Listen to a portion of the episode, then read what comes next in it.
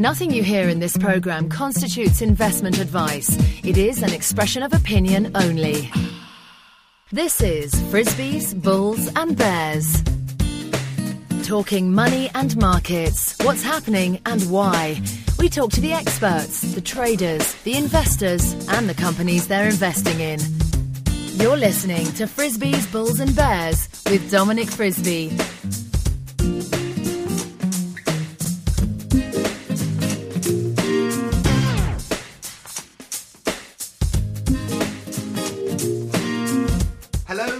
Welcome to Frisby's, Bulls and Bears with me, Dominic Frisby. You can subscribe to the show by clicking on the subscribe via email button on the left hand side of your screen. And then every time I upload a new show, you will be notified in your inbox. It's my pleasure to welcome uh, to today's programme two great friends of mine and two old guests of the show, if you like. The first up, we have Jonathan Davis. Jonathan Davis is an economist and a uh, wealth manager. Uh, he's in charge of Jonathan Davis Wealth Management. Hello, Jonathan. How are you doing? Um, it's lovely to be here, Dominic. I'm really great. Um, and for once, I can say it's not freezing. Good stuff. Yeah, it's a lovely mild day today. And uh, I'm also speaking to Mike Hampton. Mike is in London. Michael Hampton is a private investor and an author, and again, an, another old favourite of the show. Michael, hello, how are you doing? I'm very well and enjoying the London weather today. Excellent stuff. Now, um, we have we had a bit of a correction in the markets yesterday. The Dow was down by about 50 points or so, but gold was absolutely hammered. Gold was down by at one stage almost $100 on the day. And um, Jonathan and Micah, um, we're going to start by discussing the markets generally. And before the show began, Jonathan, you said that you thought we might have hit some kind of of turn. Um, so why don't we start w- with that? Well, yes, I did say that. Of course, as with everything, not, nothing's guaranteed or, or definite. But um, I, have been watching um, um, these markets daily, um, perhaps hourly, I don't know, um, for the past few weeks. And um, when I look at, say, the the FTSE or the uh, or, or, or the transports or the uh, the Russell 2000, um, I have not seen any advancement for literally four weeks now, um, and I've been seeing these internal indicators like the MACD, the stochastics, the uh, RSI, all that kind of stuff um, at really extreme levels. And uh, I've been thinking to myself, this is going to burst pretty soon. And I just do have the view that yesterday um, with the announcement of um, the ECB's uh, LTRO number two, uh, and who knows what uh, ISDA uh, today say about uh, whether or not Greece is actually defaulting. Goodness knows how they get away with saying that uh, so far they haven't defaulted, but that's the shenanigans that these guys get up to. Um, yes, I, I, think there's a big change um, happening now. I think it started yesterday. I think um, March is going to be a significant down month. I'm not saying that we're going to be going down all the way now to the end of the year, um, because it could well in, uh, be like 2011, where we had a down, then an up, and then a big down. Or indeed, it could be down all the way to the end of the year. One final point I do think that this year is going to be a very big down year. Very good. Jonathan, uh, thank you for that. Michael, over to you. We have, by the way, next week the PDAC, which is the biggest mining conference in the world. And every year, like clockwork, we seem to have a huge correction around about the time that the PDAC happens. Is this just a, a normal seasonal correction, Mike? A, a little 5% pullback in a bull market, or is it uh, something bigger than that? Well, I think it could be something bigger. Uh, what, what was interesting about yesterday was the high volume um, and, and, also, it was at what's called a wide ranging bar. Um, there have been bigger drops over the last year, but this particular drop, at least during New York trading hours, uh, which creates the bar, the bars are only actually created uh, during the trading hours, it was the biggest downwards bar that I can find on the charts.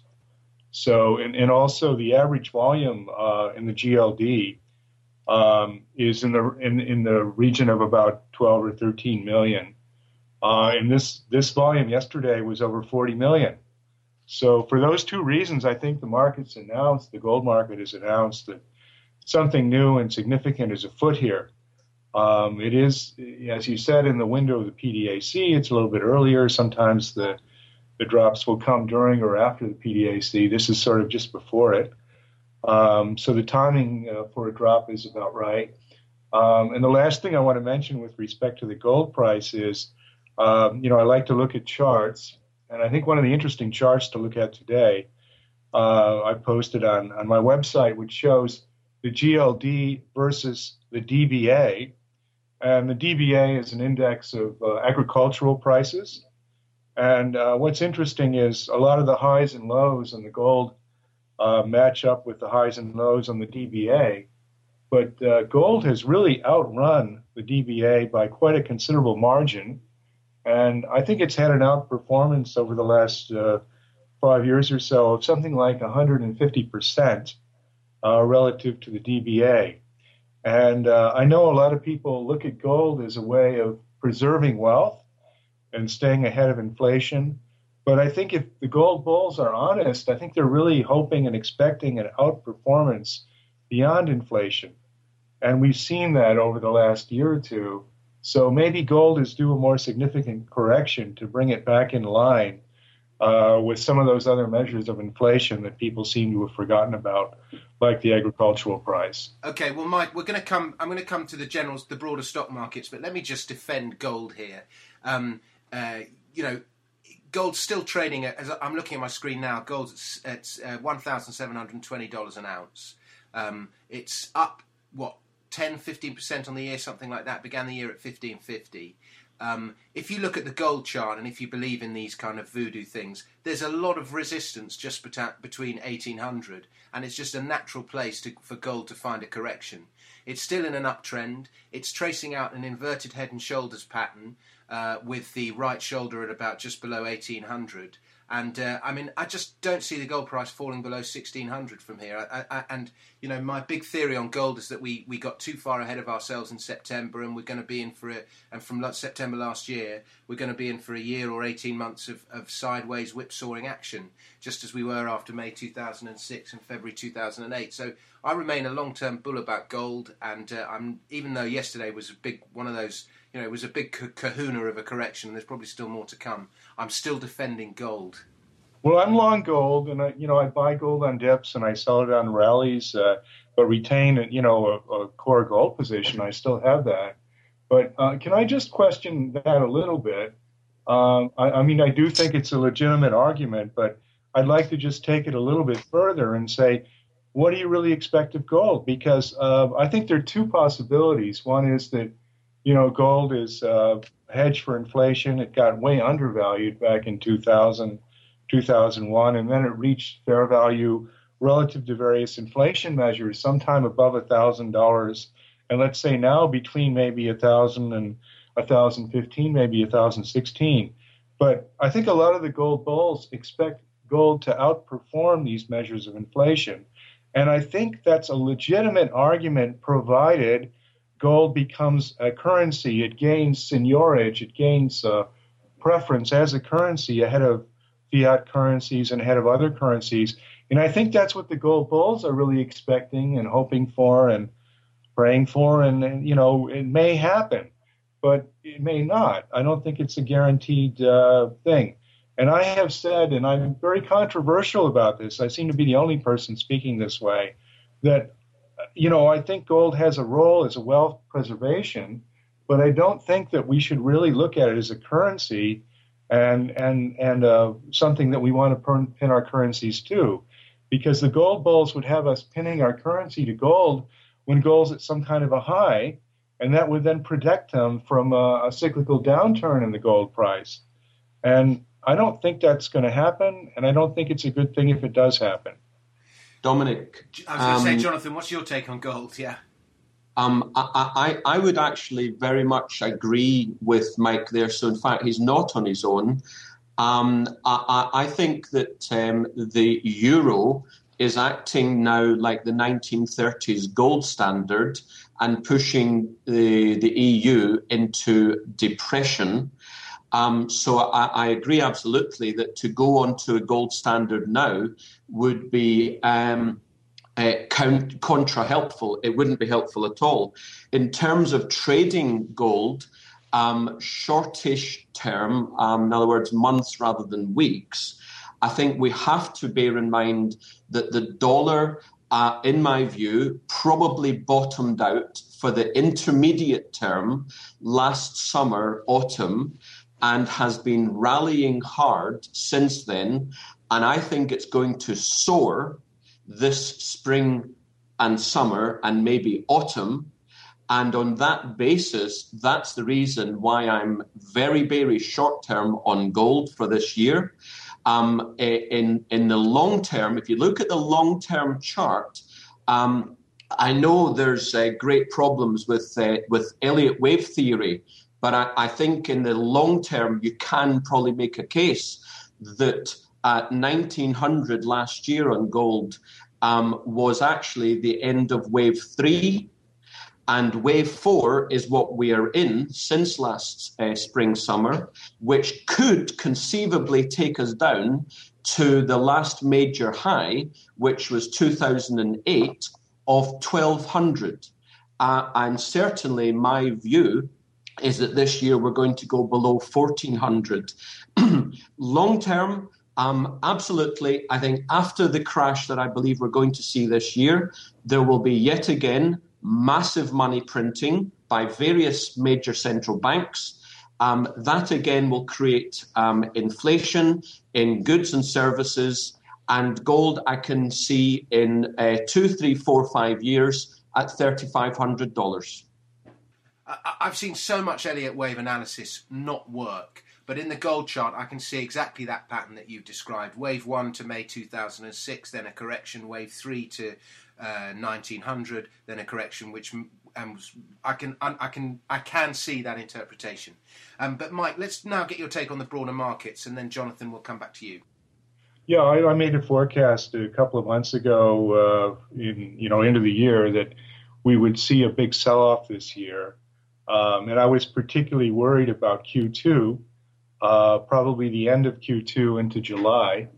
And uh, I still think that's a period of great danger. Uh, the markets performed a little bit better here going into the end of February than I expected. Uh, and, you know, it looks like it's topping out. I agree with Jonathan on that. And, you know, I think we could see some kind of an important low around July and then maybe a rally. Um, and I think it's possible, especially if we get the dollar rally that John's talking about, uh, we could see a very sharp drop in stocks um, during this downturn. Um, so if we see a sharp, sharp drop into July, there might be some sort of a bottom there.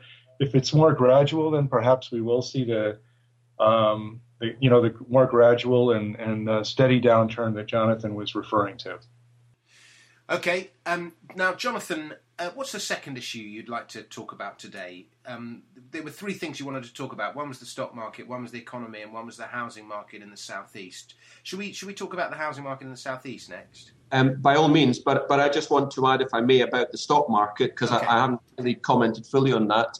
Um, that um, I, I wrote to clients just last week that uh, I think the only reason why the markets haven't totally and utterly collapsed is simply because of uh, European quantitative easing, um, whatever they want to call it, money printing for the last year or two.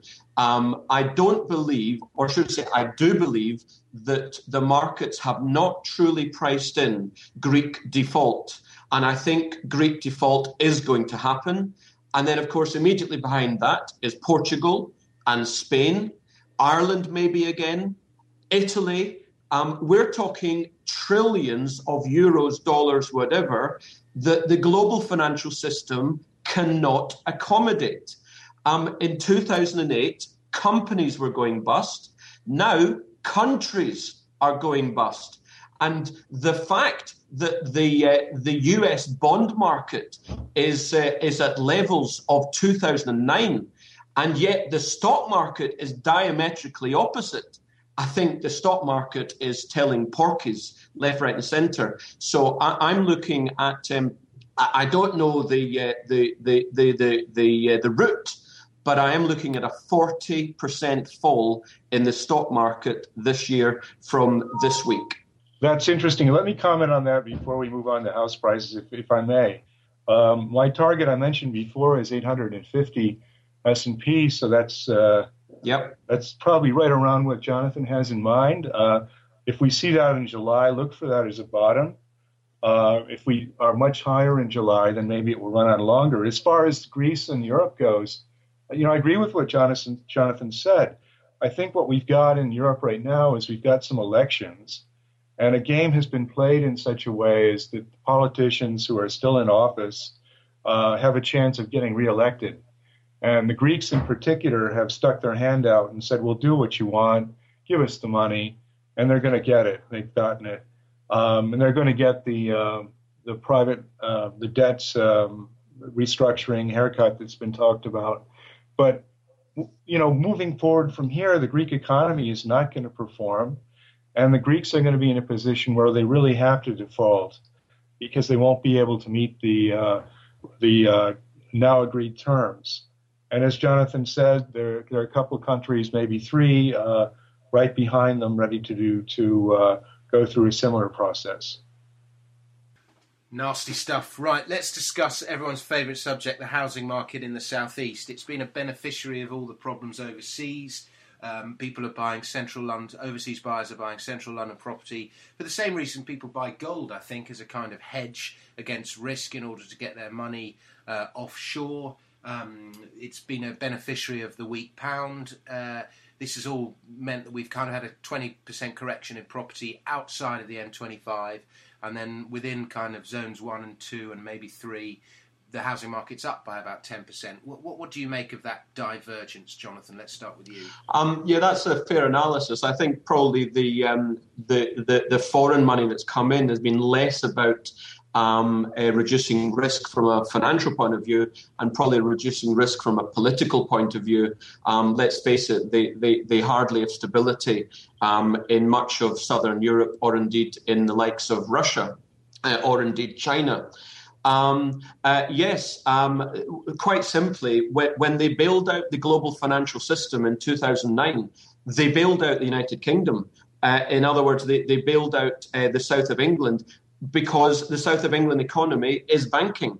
And uh, on top of that, uh, the illustrious um, Mervyn King, aka Benny Hill, um, slashed um, the interest rate farther and faster than in history to um, what is effectively the lowest interest rate possible. Um, uh, of course, they cannot do that again. And I find it fascinating that with the lowest interest rates ever, we don't see house prices rising 30% a year. In fact, um, as you say, in most of the uh, the southeast of England, prices are actually falling. Um, and in central London, um, I, I, I, would disagree that uh, prices are rising in zones uh, two, uh, one and two, and whatever. Certainly in absolute central London, then yes, they are they are they are very marginally rising. But uh, the rest of London and certainly in the rest of the southeast, they are falling. Admittedly, marginally. But they're falling with the lowest borrowing costs ever. And that is because uh, banking is now in long term decline. Last year, globally, the global financial industry lost over 200,000 jobs. In the city of London alone, it was 25 to 30,000. That will happen again this year, bearing in mind last year was before we even had an economic and financial collapse again. Um, so, uh, although they will continue to bail out banking for as long as they can get away with it, um, it will not have the same impact um, as the 2009 did. Thus, um, London and the southeast house prices, um, the market has already collapsed in the sense that uh, numbers of transactions are down 40 to 50%. And uh, I'm sure Mike will agree that uh, where volumes go, price generally follows. Yeah, I mean, the volumes are just incredible. Um, Mike, uh, over to you. Okay, well, um, I, I, wrote down some bullet points here, so I'd, I'd like to go through there first before uh, picking up on something Jonathan said. Um, I think there are three positive things that have uh, helped uh, the housing market in the UK. John's mentioned one, one, at least one of them, um, and uh, I'd, I'd, like to enumerate those. Uh, one of them is very rarely mentioned, but I think it's quite important. and that is that London is the ultimate walkable city in the world.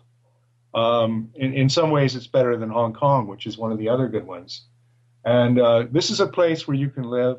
You don't need a car. You have access to uh, wonderful transportation most of the time. You have access to uh, wonderful culture. You have a lot of jobs here. And through all that, you don't need an automobile. And uh, although gasoline prices are high and might be going higher, this is quite a wonderful place for people to live.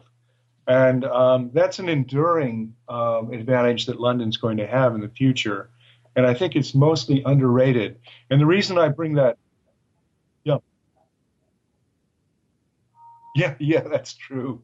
And and that's that's actually um, you know a good thing because um, you know it, it, it, it, it is a very very livable place.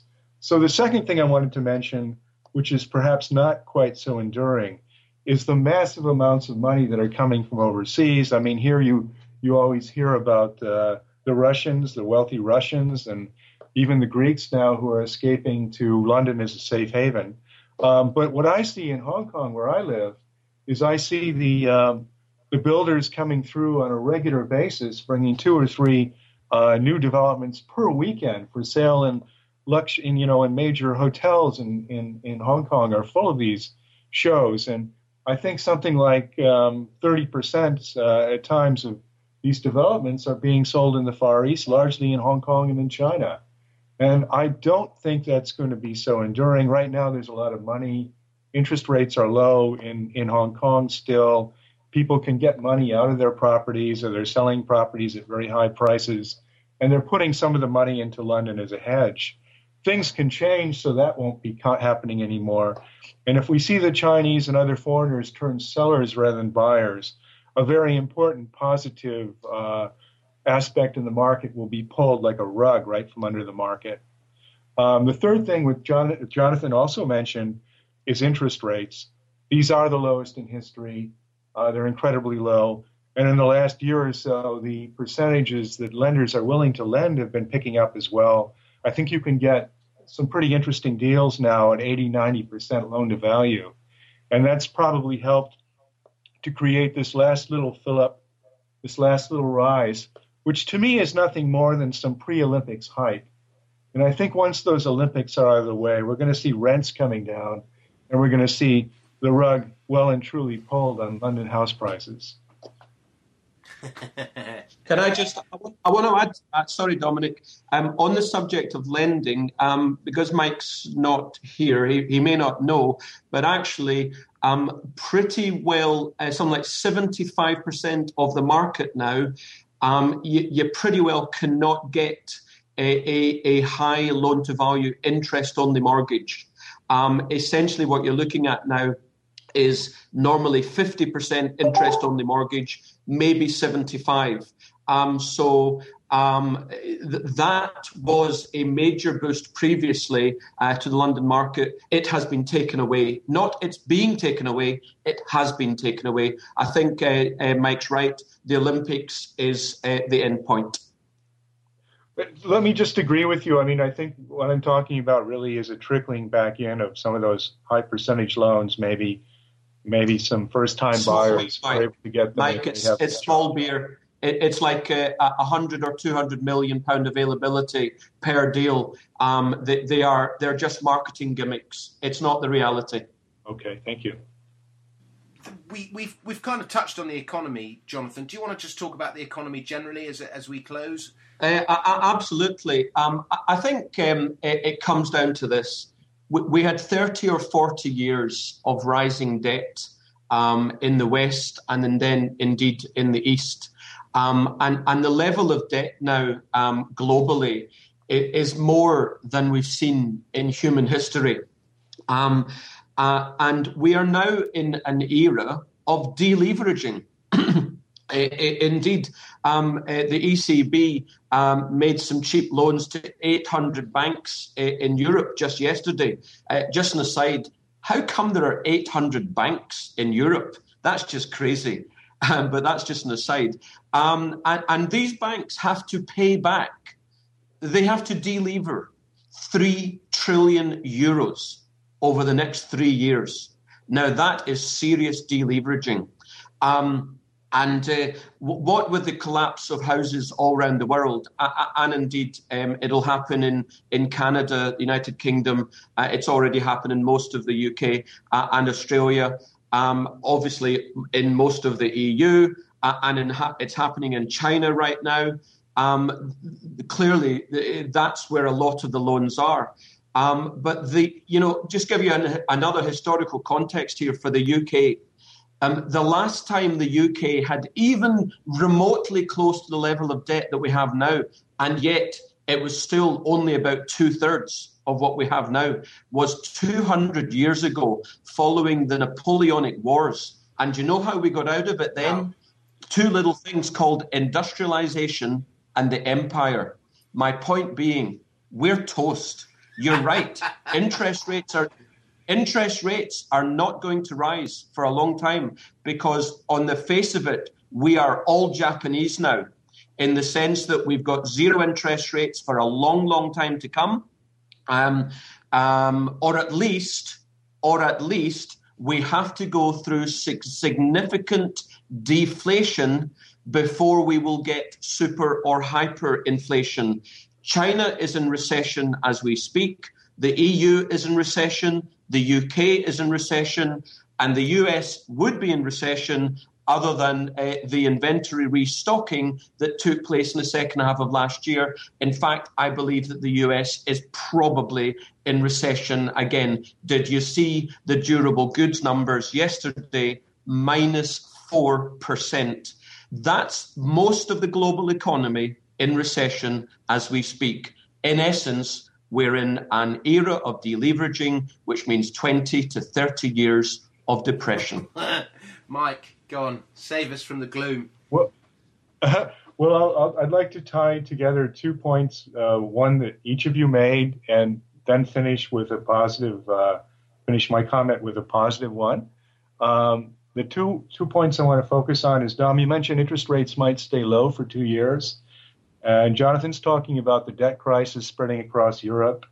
Um, I think one thing that people don't give enough uh, pro- probability to uh, is the possibility that um, what we saw in Greece and may soon see in Portugal and other countries might spread to the UK. There might be some disruption in the bond market, which will make it, and I know we control our currency here, but um, it may become difficult for the UK government to continue to have low interest rates, on, especially on bonds.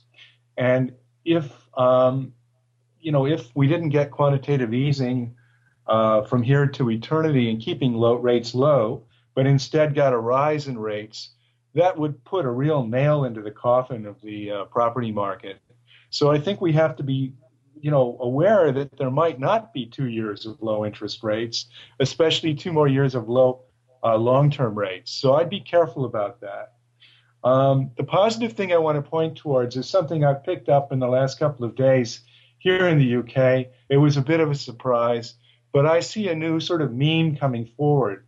And I, it seems to me that the government here wants to embrace something positive and move away from talking about austerity. And that new thing they want to embrace um, is the green economy. So I think that's going to be something we're going to be hearing and talking about a lot more in the future. And I'd like to leave it, leave it end it on okay, that. Okay, well, let me just, uh, uh, let me, uh, Jonathan, where would you put your money? And Mike, I'm going to ask you the same question um, as we close. Yeah. Um, well, uh, p- personally, I, am heavily short right now. Um, uh, and for our clients, we are um, we are somewhat uh, bearish um, in, in, a 30, 40, 50% fall in the stock market this year. If that happens, um, our clients will make just about double digits. We will then move from um, bearish to between mildly and very bullish, depending upon what we see at that point. And if the stock market rises? um, then um, we, our, uh, our funds are, are such position that Um, whereas the stock market has risen 20, what is it, 25% in the last three months, we, have gone down a couple of percent. So um, we're, we're, just waiting for. I mean, but you have to you have to understand that um, the bull market started in March 09. Um, that's clearly um, about three years ago. Um, average bull markets are three and three quarter years, but as I say, countries are going bust. Very good. Mike, where would you be investing your money? Well, I'll tell you where I am investing it. Um, I'm largely in cash just right now. Um, I have one property which I'm in the process of selling. Um, and uh, I have a number of, I think, are fairly cheap uh, resource stocks, um, which are now beginning to show some profits. Um, and I'm wondering if um, if they're going to endure, if we get a gold sell off, whether they're going to do okay. But I'm holding on to those as a kind of hedge. I've got a little bit of gold, and I'm getting ready to buy puts again. I did have some puts uh, earlier this year, but the last couple of weeks uh, I've really slimmed that down. My market went a little bit higher than I expected, but I will be buying puts again. So, but the number one position I have is cash uh, that cash is um, in Hong Kong dollars and Canadian dollars mostly. Oh yes, and we, have also put money into US dollar as well because we like the dollar at the moment. Very good. Well, Jonathan, uh, do you want to give out your website as we close? By the way, I should say I'm a bit more positive than you two, so I want uh, you, the listener, to take uh, some positivity away from this uh, conversation. But Jonathan, uh, where, where, where's where? Um, what's your website? jonathandaviswm.com. WM stands for Wealth Management. Very good. And Mike? I have two um, domain names that lead to the same site. Uh, I'll give the, um, the one the one I don't usually give. I'll give this time. It's greenenergyinvestors.com. Okay, I'm very good. And I'm going to close the show, ladies and gentlemen, with uh, this song that I recorded yesterday, which is kind of on topic. Um, the uh, words uh, are by uh, by me, and it's sung by Ian Virgo, and uh, I think you'll know who the original was by.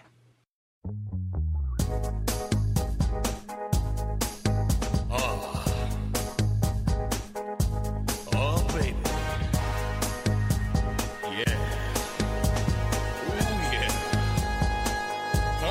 to this. Mortgages, cars, consumer shite Government spending all through the night. Pensions and healthcare and welfare rights. Education wars to fight. Oh, I love a good war to fight. Run up a deficit, ignore the facts. Blame someone else, put up tax. tax. I can't deny we had a crack, but now we gotta pay it back. You know what you are. You're dead bomb, dead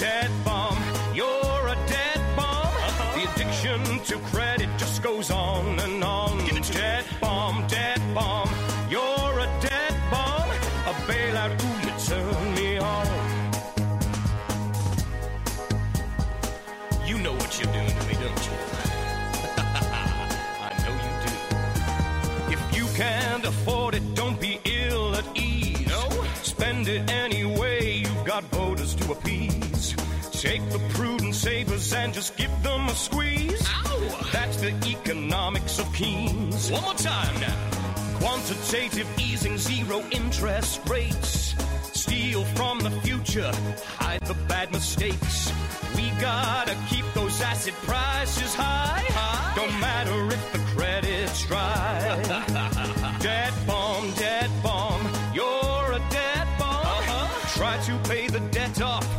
inflation. Dead bomb, dead bomb. Yeah. You're a dead bomb. Malinvestment, ooh, you turn me on.